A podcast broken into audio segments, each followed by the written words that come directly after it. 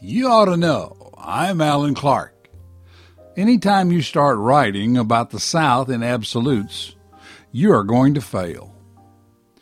That was a quote from Pulitzer Prize winning journalist Rick Bragg. Rick Bragg has a lot to say about where we live here in the South. He's an American journalist and writer known for nonfiction books, especially those about his family in Alabama. He won a Pulitzer Prize in 96, recognizing his work at the New York Times. Imagine that. An Alabama boy with a Harvard education working for the Times. Who knew?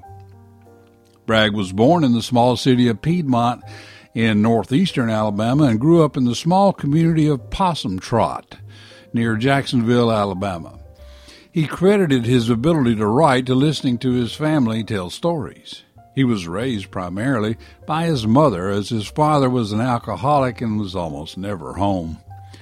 His relatives were also very involved in his young life and greatly influenced his personal and emotional development. Bragg has taught writing in colleges and in newspaper newsrooms. He now works as a writing professor at the University of Alabama's journalism program in the College of Communication and Information Sciences and writes a column for Southern Living. His 2008 book, The Prince of Frogtown, explores his father's life in Bragg's hometown of Jacksonville, Alabama. The quote that I read to you is typical of the Braggonian view that there are no absolutes when thinking and writing about the South. A friend of mine told me not too long ago to be careful. For all those would be journalists out there that seem to pop up every few hours on TV or other media forums, he said, please stop painting the South as a singular portrait of statues and bigotry. Southern culture is way too complicated to be written about in generalities. You just can't wrap it in a blanket. And I agree, there are lots of us who write about our motherland in the South, and one thing is shared by all it is so unique as to be culturally inconsistent. There is no one peg hole into which all of it'll fit, so don't try. Consider the myriad of themes from writers and observers who have wrestled with trying to define us. Tennessee Williams, Mark Twain, John Grisham, John Berendt, who wrote Midnight in the Garden of Good and Evil, Truman Capote, born and raised in the Deep South, William Faulkner, Robert Penn Warren, Thomas Wolfe, Allen Tate, H.L. Mencken, Jon Meacham, another New York Times bestseller, and oh yes, Alan Clark. The list is a long one.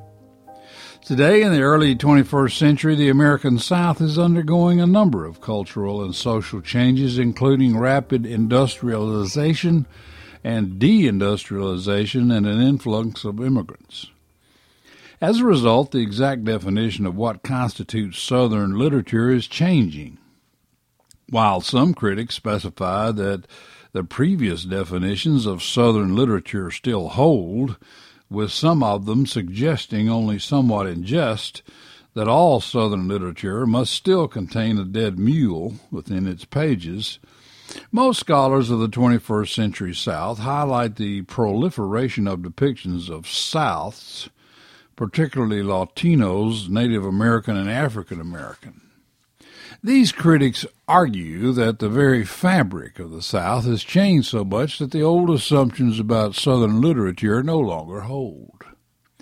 What does stand up is the tendency of good Southern writers to tell stories.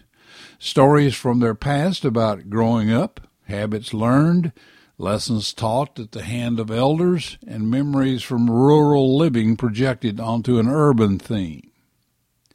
Writing ain't easy, folks, and writing about the South in absolutes is darn near impossible. But we do it not because we were trained for it, but because we love it. And that's the way it ought to be.